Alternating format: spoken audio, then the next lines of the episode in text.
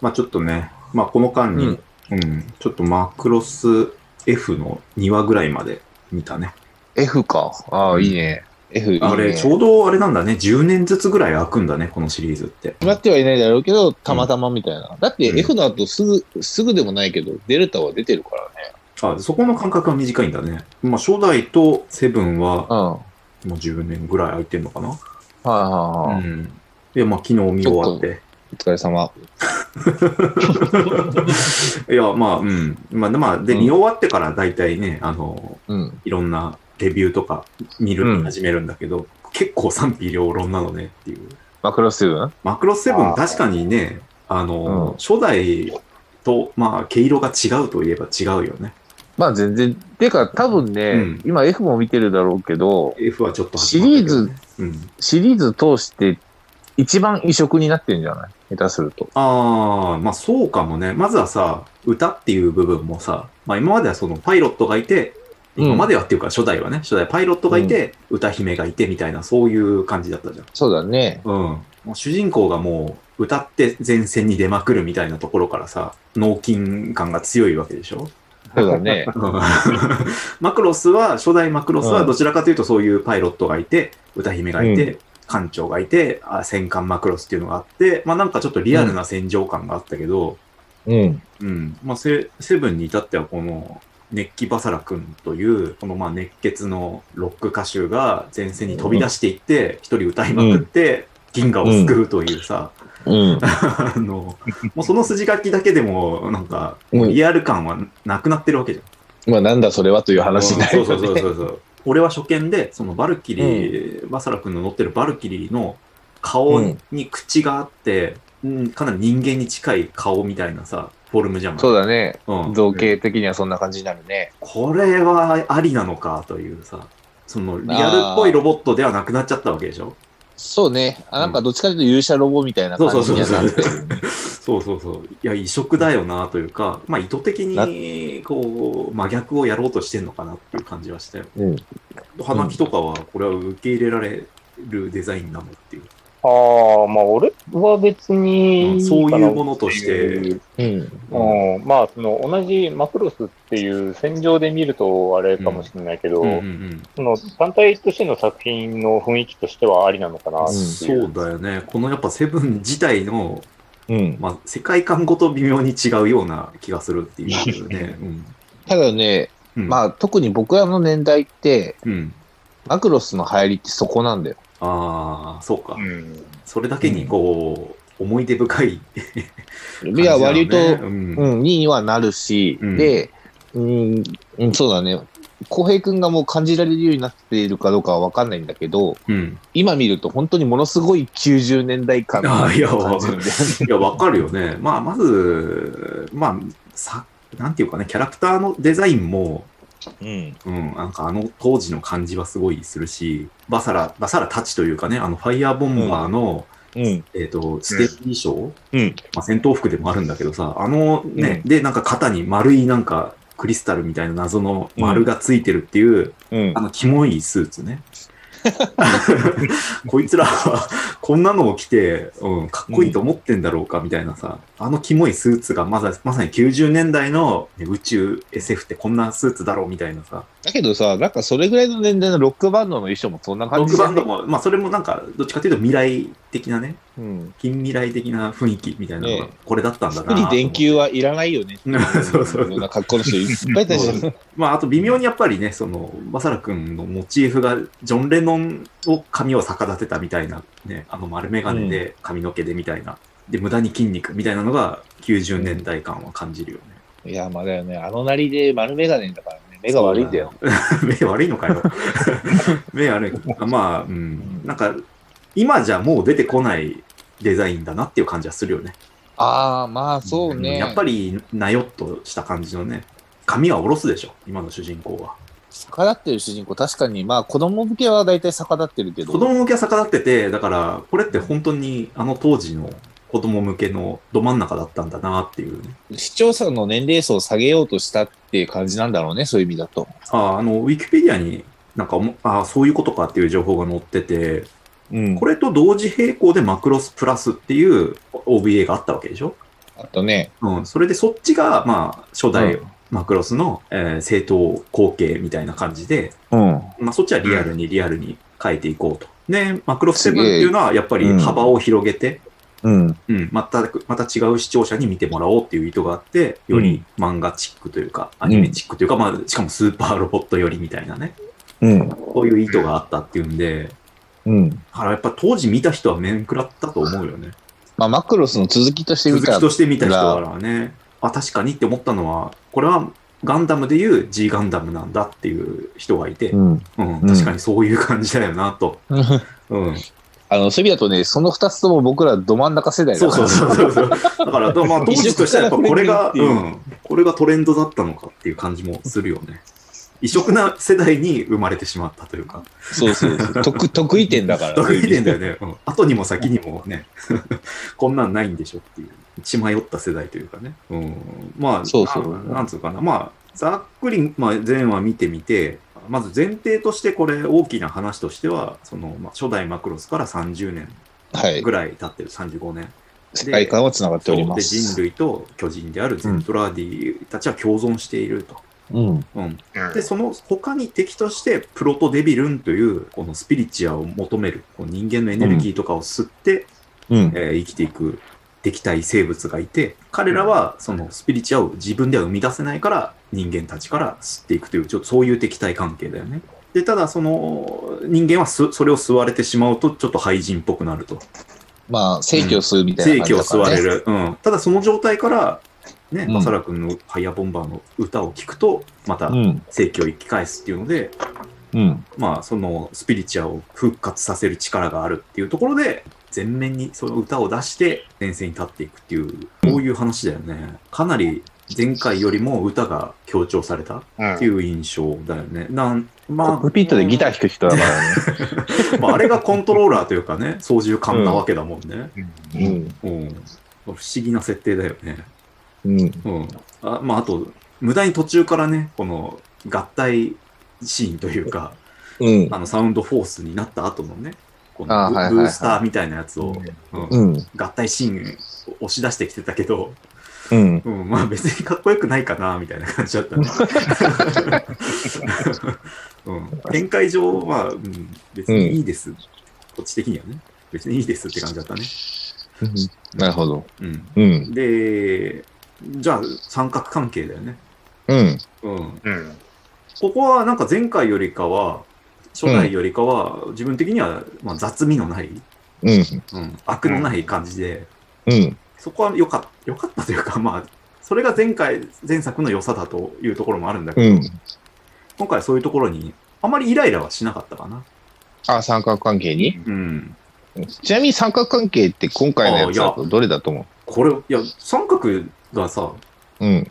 まあ、多すぎる、多すぎて見当たらないというか、あの、ういやまあ単純にそのうん一番目立つところで分かりやすいところで言うと、まあ、バサラ君が中心にいて、うん。えーあのピンクの髪のミレーヌか、うん。うん、ミレーヌであと娘ねガムリン、うガムリン君、ううんん。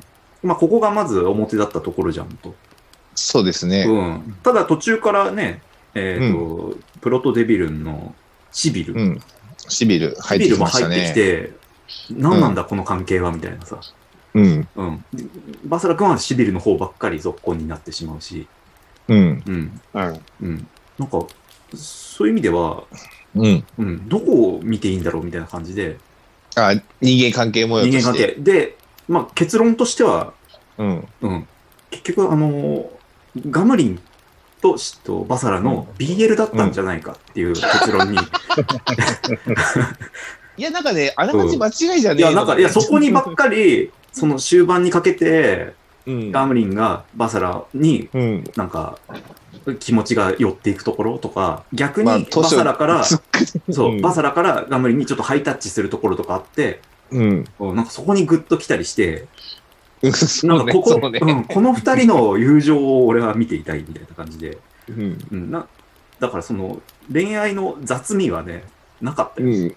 そのもしこれで、バサラ君がうん。ミレーヌに行こうかな と か、はたまたあのね、暴走族の族長に行こうかなとか言ってたら、てめえこの野郎っていう話になってただろうけど、あんまりそういう話じゃなかったのかなっていうね。まあ、あの、うん関係性としての三角関係はあったけど、まあ、うんなんだろう、初代ほどはドロドロしてドないロ。ドロしてない、全く、まあ、嫌味のないというかね。うん主人公をそれで嫌いにならないっていうね。そうそうそうそう。そうそう。なんか優柔不断とかね、そういう感じじゃなかったから、もうかなり、うん、そういう意味ではバサラ君がサバサバして、まああんまりそこにね、気のないような感じで、まあ歌そにうだ全,、ね力っていう、一途な、ね、歌に一途っていうところで、うん、ね気持ちのいいキャラクターだったっていう感じだね。結構、だから、見る人たちの、うん。まあ、範囲を広げたいっていうところもあったから、うん。なんかそういう人間関係のしんどいところを 見せて、ちょっと話すのもっていうのもあったと思うけど、そうね。あんまりこう、だからええぐみは、うん。前作よりは本当の少年漫画の主人公みたいな感じだかあらそうそうね、そうネッキバサラが。から、まあ、うん。結構ね、主人公としては好感持たれてるま方あ、だまとさ思うよ。にヒーロー的に受け止められやすいというか。うん。だって、その後のマクロス作品の、うん。まあ、歌姫ないしうんっていう人たちの、うん。やっぱり、あの、一発、あの、何、コンサート始まる一発目は私の歌を聴けになるから。ああ、言ってた言ってた。うん。うん、あ継承されるんだ、ここが、みたいな、ね。そうそうそうそう。んやっぱそういう何、伝説的な、もうアっていう意味イでアはイコンになっちゃうというかね。なっちゃう。うん。いや、良かったですね。あのーまあ、そういう歌、恋愛よりも歌がもうど真ん中に来た作品で、歌声っていうか、歌自身に説得力がすごいあったような感じはうん、うん。するね。あの、まあ、民名はさ、なんかその歌唱力っていうよりかは、アイドルみたいな感じだったから、あまあまあ、そうね。うん。まあ、そういうもんねって思ってたけど、なんか今回ロックバンドっていう枠組みになって、よりその、なんていうかな、歌声も、うん。あ、確かにこういう熱唱系の感じなのねって思って、最後まで見たけど、うん。なんかうん歌自自体にも説得力がすごいあったなと思って、あれって、うん。こう、歌手の人は別なんだね。あそうそうそう。配役的には。そっちを先に決めて、うん。なんか自然に、ん普段の声まあ、似てるような人をキャスティングみたいな。そうそうそう。あの、福山さんっていう人で、歌手はね、うん。今、あの、それこそジャムプロジェクトっていう、うん。あの、アニメ別、で、アニソンバンドうん。に、まあ、所属しつつ、うん。えー、ファイヤーボンバーという名義のバンドで活動もしていらっしゃいます。ああ、 まさに、まさ に。活動してんだね。伝説だね。うんそうそうそう。あのー、いいなと思ったのが、うん。アマゾンのレビューで見たのかな。あのうー、ん。この福山さんっう。ていうん人は、その発注された曲以外にも、うん。頼まれてもないのに曲を変えてきて、うあん。のそれがまあ採用になったみたいなエピソードがあるっていうので、うん。うん、もうもうこの人がもうバサラじゃんみたいな俺の歌を聴けを地でやってる人なんじゃんと思ってなんかこ困った人だなと思う反面、うん。まあぴったりだったんだなっていうところで、うん。うん、その辺のこうマッチングの妙というか奇跡感が良、うん、良かったんだろうなっていう、うんまあ、あの人個性的だからね、福山さんは。ああそうなんだまあうんとまあバサラ君自身もまあ最初はねやっぱそういうキャラクターっていうところに最序盤は戸惑うんだけど、ねなんかうん序盤はね、そんな歌っても相手に通じないみたいな描写だったからね。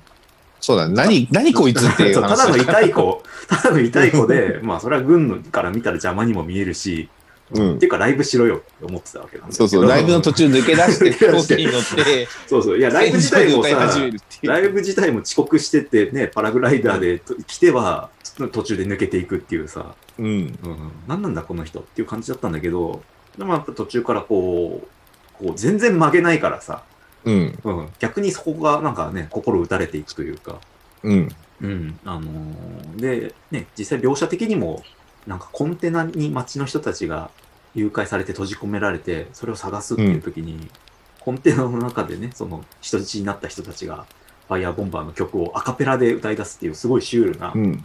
シーンがあったんだけど、うんなんか、で、時々その後もアカペラで周りの人たちが、バサラ君以外の人たちが歌い出すっていうシーンあるんだけど、うん。毎回わらちょっと笑けてくるけど、いいシーンだなと思って、うん。うんこうやって広がっていってんだな、やっぱりっていうね、歌が。まあ、合唱する曲じゃないかいやら。ーそうあとね、伴奏ないのに、ロックの曲を、うんあのアカペラで歌うってすげえやっぱシュール まあ確かにね。いや、よかったですね。うん。うん。で、今 F 見始めたわけ。 F 見始めた。だからこの流れで見ていくと、うん。第1話のかなシェリルのライブのうん。言ってたとね。ころが、うん。やからすごく感慨深くなるわけうんよ。うんうんうん。わ、うんわかるわかる。あ、なんか、時が経っても、ここに、脈々と繋がってんだなこの人たちが。が繋がってるっていうので、うん。まあ、頑張れば泣ける。あ、そう だね。思い入れを増幅させればね。うん。 泣けるうん。シーンになるわけですいよ。や、しかもこれね、リアル、リアルにもう10年ぐらい経ってからさ、うん。ね、この続きやられたら、それは人塩だよね。ひとしおですよ。うん。そうだね。カーステの中、カーステレオからも流れてきてたしね。で、私の歌を聴けから始まるから。そうだね。うん。うん。いやーまあ、F のの話はまあ見終わってから。そうだね F はまたゆっくり聞きましょ2週ぐらいかけて見ると思うんで。う。うん。で、まあ、まあ、バサラ君、最後にこう言いたいのは、本当やっぱ極端にどんどん IQ が下がっていくところがあ って、あの、もう、極うんもう極限まで IQ4 ぐらいまで下がった時に発する、うんボンバーっていう叫び声がもう最高だ ったね。もう語彙がなくなっちゃった感じ。ボンバーって叫んでて、頭悪いな、この人って思 って、愛すべきヒーローだなと。はいはいはうん、で、ボンバーがね、途中からね、ファイヤーになるんだよ。い。うん。うん、で、その時な何何かっていうと、ファイヤーって言ったら、ボンバーって返してくれる人たちがもう周りにできてるっていう ね、はいはいはそう感動するなと思って、なんかバカでいいなと思ってね。そう 周りの IQ も下げて、みんなでファイヤー、ボンバーみたいな、うん加わりたいよね、あのオーディエンスに ね。いいなと思ってい。いや、もう加わらない。もう加わっラてイたんだブもよあねるんだから実さ。質、うん。うん。気分的には加わってた。うん。もう家で叫べばよかったじゃないか、ボンバいやーは、もう何回かね。でも盛り遅れてたね、ちょっとね。突然来るから、ボンバーが。うん 笑ってる間に終わっちゃうんだよね。 まあ、あとはね、うん。キャラクターそれぞれね、濃いなっていう。あー、セブンは5位ね。成分はね、まあ、よより漫画チックになってるっていうところもあって、うん。うん、まあ、うん、まあ一番、そうだね、そこから行くかっていうところから入りたいんだけど、うん。グババーね。 まるでいる意味がわから ない。あい、あいつなん、何グババ、右肩にずっとね、ミレーヌの肩に乗ってたけど、うん。あんまりいる意味がなかったんじゃない か。最後まで。最後になんか明かされるんだ。ね、本当は人間だったみたいなさ、よくあるね、変身が解けてみたいな、じゃなくてまあ、まあ謎の生物なまま終わってしまって、うん。うん。うん、マスコットだよ、マスコット。まあそういうのあるけどさ、まあ F にもさ、また乗ってるやついたね。緑のゲル状みたいな。ああ、はいはいはい。あれ、もう出てきてるまいやだあのですかさ最初から出てきてたよ。うん。うん。あ、グババ、まグババの、ね、さらに気持ち悪くしたやつが乗ってると思って。 マスコットマスコット的なやつはさ、うん。ままあでも、このセブンからだろうな。あ、セブンからかね。うん。ガンダムでいうとこのハロ的な立ち位置の人だよさ。あいつなんでいるいや いや、ハロはまだなんか、ね、まだちょっと世界観に合ってるやつじゃん。のうん。ああいう人工知能がいてもいいわけじゃん。だから、世界観は合ってるわけじゃん。あの、宇宙を旅して、その中で、異要は、生物とあいうの、か。うん異生物でうん、かつ共存ができて、まうんあ、愛玩動物として、ああ、なんか気持ちがなんか通じるようなそうそうやそつうってそ。いううね。うんうん。あと、まあ、こういうキャラ、マスコットって90年代やたらいたじゃんっていう。いたいたいたいたいた。いたいた。うん。だから、その、なんつうかね、おざなりにいる感がね。 圧に付け足されたキャラクター感がすごいな、グババっていうので、つける必要があったわけよ。書きやすいしね。いや、まあ、いいキャラクターだったと思う よ。できればなんか意味が欲しかったっていうところでね。うん。うん。まあ、あとは、まあ、まあまあまあ、ガムリン君ですよ。ガムリン君。うん、まあ、うんゆうこのまあ芽生えていく友情が泣けると。じゃあバサラがね、こう、歌が通じない相手にもう、射撃をしそうになるわけじゃん。武器を使いそうになるところも止めて、うん。いや、お前は歌えと、ガムリン君が言ってくれる。うん。うん。なんか、まあいい、いいシーンだなと思って見てたね。うん。うん。まあ、そあとはその、この生え際はどうやったらなるんだろうっていう。非常になんかストレスを抱えてるような感じは、まあ真面目でね、愚直で。まあ割と、うんそうね、ガムリン君はうん結構好きではあるんだけど、う好ん。きではあるんだけど、唯一ビジュアルが好きにはなれないんだ そよ。のもうそう。まあ生え際もね、かなり来ている上に、うんうん。この左右に角のようにね、ねじって立ち上げてるあの髪型は、一体何なんだろう。あまり、うんそこは好きになれないけど、でうも、んただ、全部を通すと結構好感好度感のが持高っいキてャる。ラですよ。うんそう。で最後も、ね、戦場でね、大声でもうさ、バサラに向かって、もう嫉妬してるっていうさ、大声で言ってるシーンあったけど、彼いいよ。愚直なキャラクターで、うん。好感高かったですよ。成長枠ですからね、彼。まあそうだね。最初のね、ちょっとお堅い軍人みたいな、そういうところからスタートして、良き理解者になっていく。そして、まあ、バサラと友達になると。まあ BL 展開ですね、これは確実に。 うんだから、あれなんだよね。ちょっと見てて、ななに、マクロスの時には、うん。それこそ、あの、主人公にイライラしたと思うけどう、んうんうん。まあ、ど、誰にイライラするかって言ったら、ミレーヌにイライラするんだよね。全部 まあそうだね、ミレーヌね。こいついらねえなってなっちゃうんだよ ミレね。ミレーヌがね、うん、そうだね。唯一、まあ、なんか浮ついてるキャラクターってミレーヌだったのかな。ミレーヌふらふらふらふらしてて、ふらだかふら、らしてる。ガム、そう、ガムリンも好きだし、バサラも好きで、うん、で、そいつのどっちにも決めかねずフラフラしてるミレーヌがすごく腹立ってくるまあ、そうか、そうか。そういう意味では、そういうふうに見れば、そうだうね。ん。うん。まあ、でもまあ、小娘ですよ。まあ、小娘ですだよ。から全然16かな。うん。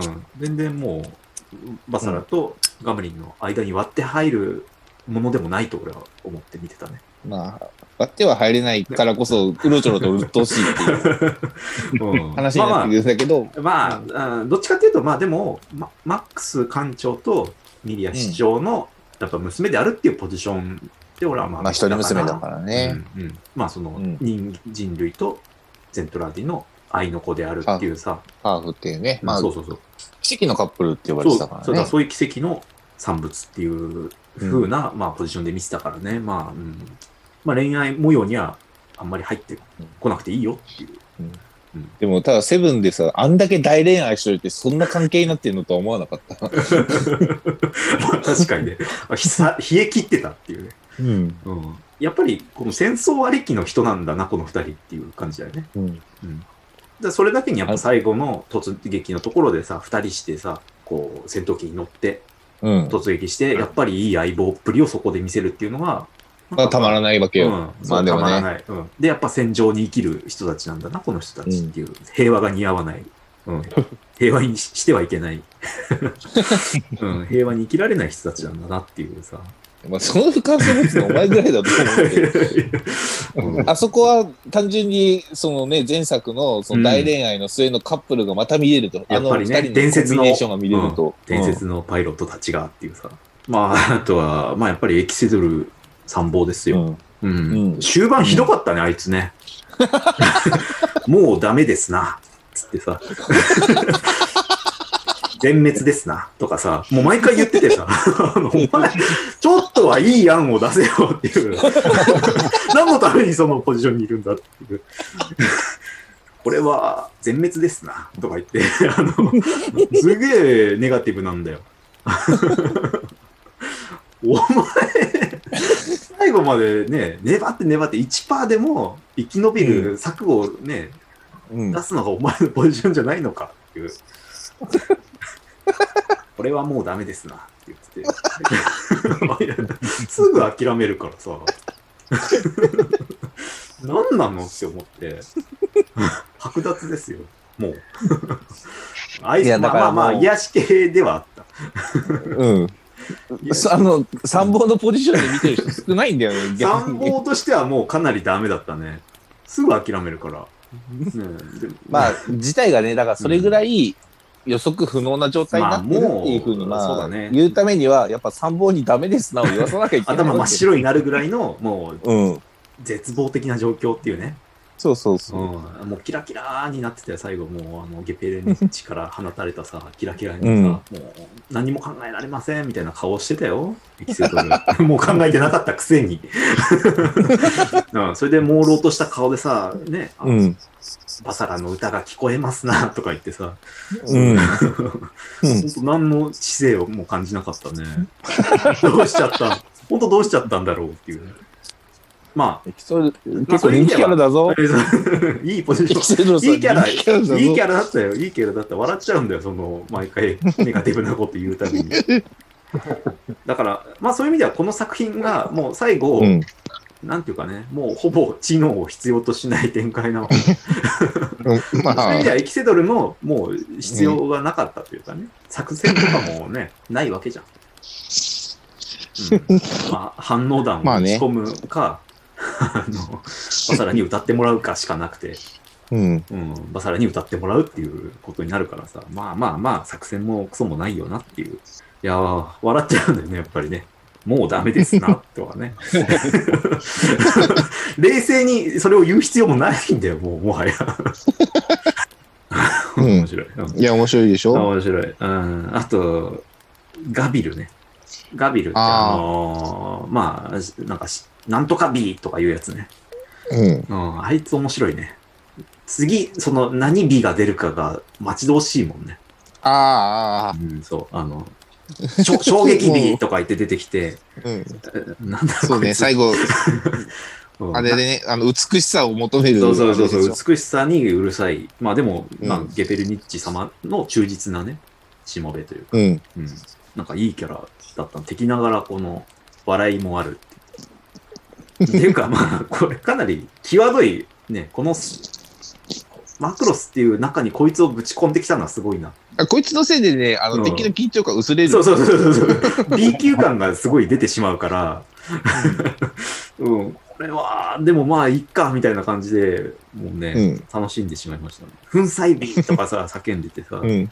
あの、で、バサラの歌を聞こえなくするために考え出されたのが、あの、耳栓なんだけど、うん。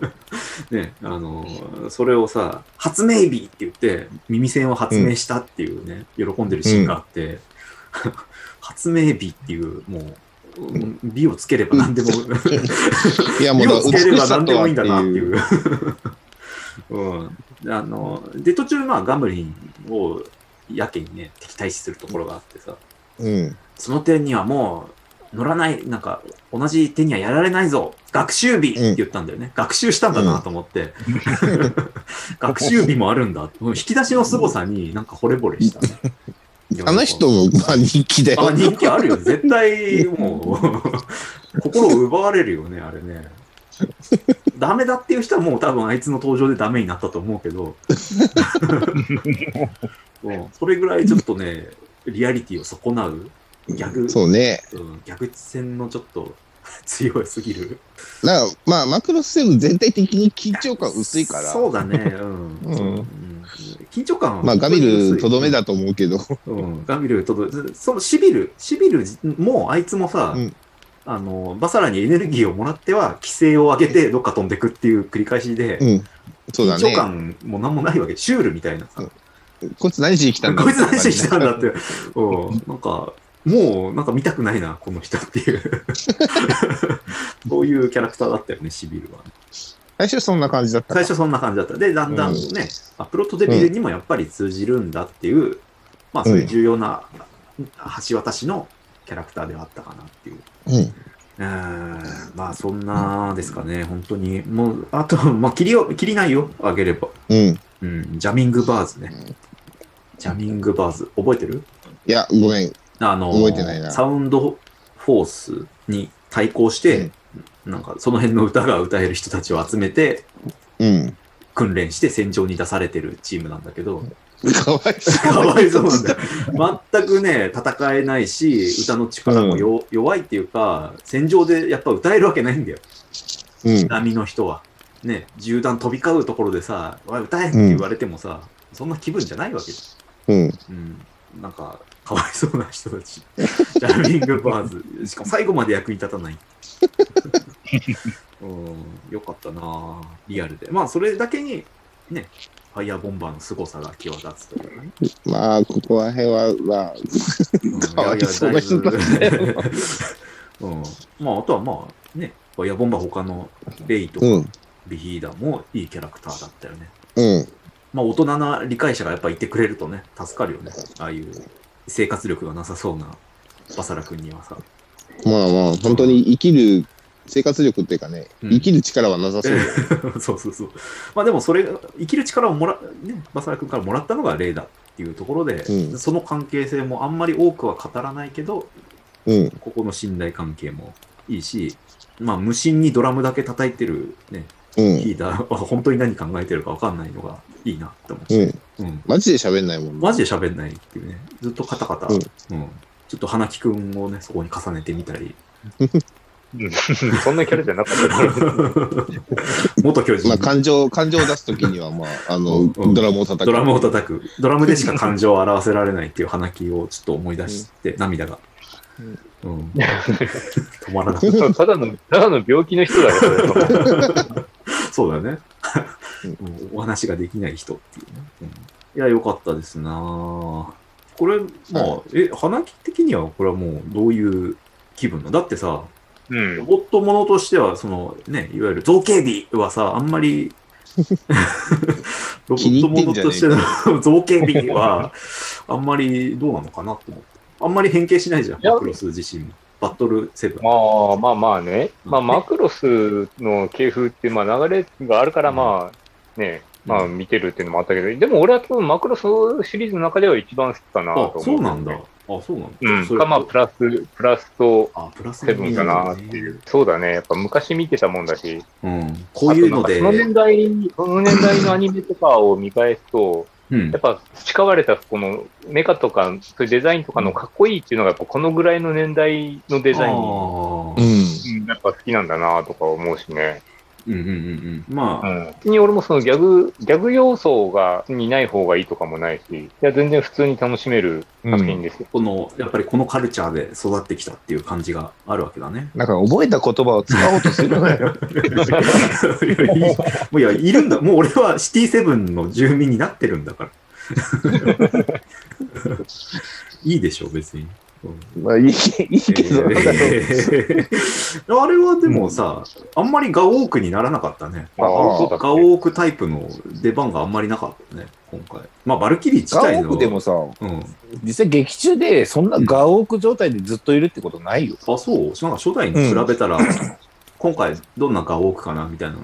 でも2回ぐらいしか見なかった気がするね。うん。多くない多くない。基本戦闘機かバトロイそうドだね形式でしかうん。戦わないから、マクロ戦スの闘機で突っ込んでって、うんうんバトロイドになって、あの、ぶぶん殴って去るっていう。 奇襲、奇襲をかけてね。